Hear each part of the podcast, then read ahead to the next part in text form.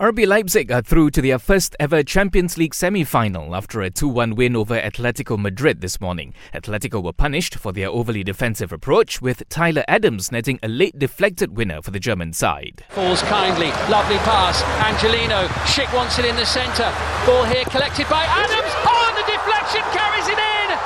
And RB Leipzig lead again for the second time tonight.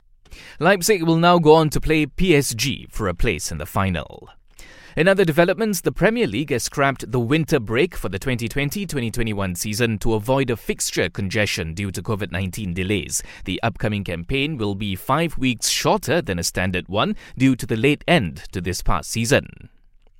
Defending women's champion Bianca Andreescu has pulled out of this month's US Tennis Open. She says her recovery from a knee injury has been hampered by event cancellations and movement restrictions due to the COVID 19 pandemic. Andreescu is the fourth player in the women's top 20 to pull out of the Grand Slam.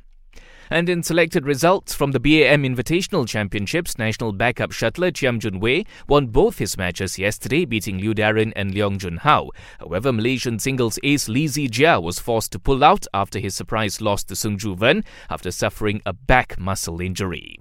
Watch the best sporting action only on Astro.